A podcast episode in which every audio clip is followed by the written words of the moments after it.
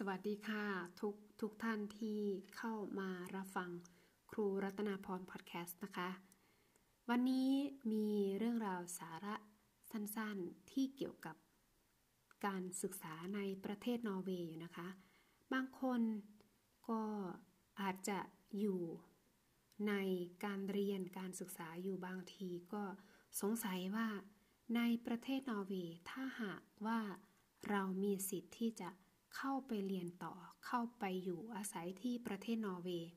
ถ้าหากว่าเราไม่มีทุนด้านการศึกษาเราจะทำการกู้ยืมเพื่อการศึกษาได้ไหมคำตอบก็คือได้นะคะมันมีกองทุนกู้ยืมเพื่อการศึกษาอยู่ซึ่งเขาเรียกว่า Lånekassen Lånekassen อันนี้เขาก็สนับสนุนให้ทุกๆคนได้มีสิทธิ์ในการศึกษาแล้วก็สนับสนุนให้ทุกคนมีความเท่าเทียมกันในด้านการศึกษาที่นี่ก็จะลดคำที่เรียกว่าเรียนดีไม่มีทุนนะคะที่นี่เรียนดีอยากเรียนมีทุนตลอดพูดอย่างนี้ก็ได้นะคะแล้วก็ที่สำคัญที่มีกองทุนกู้ยืมเพื่อการศึกษาก็เพื่อให้การศึกษาเป็นไปอย่างมีประสิทธิภาพคนที่เรียนแล้วก็ไม่มีทุนการศึกษาในช่วงนั้นๆเขาก็มีความมั่นอกมั่นใจว่าโอเคมีคนให้กู้ยืมอยู่นะฉันตั้งใจเรียนตั้งใจศึกษาจบแล้วทำงานแล้วก็ค่อยจ่ายกลับแล้วที่สำคัญนะคะการที่มีกองทุนกู้ยืมก็เพื่อที่จะให้มีแรงงาน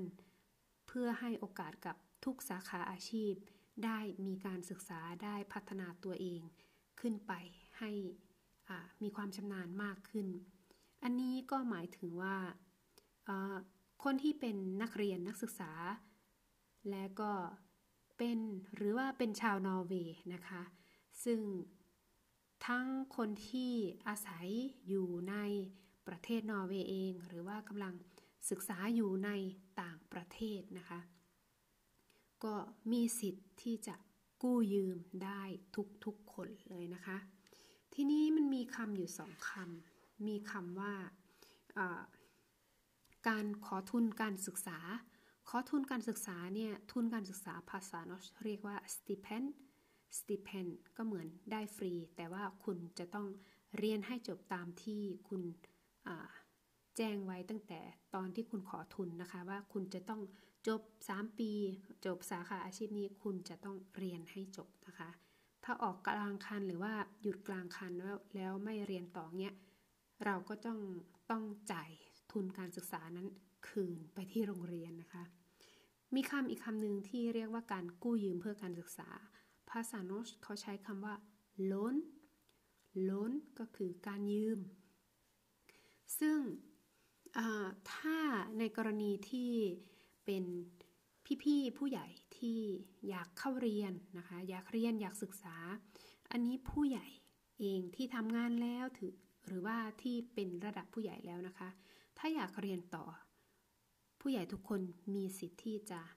ขอทุนการศึกษาแล้วก็ขอกู้ยืมเงินเพื่อการศึกษาได้บางคนที่ไม่มีพื้นฐานการเรียนมาก่อน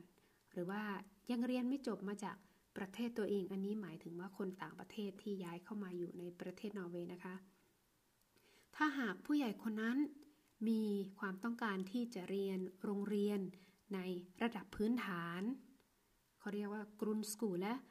หรือว่าอยากเรียนต่อวีเดอร์โกนอุปลาริงมัธยมปลายนะคะจากประถมมัธยมต้น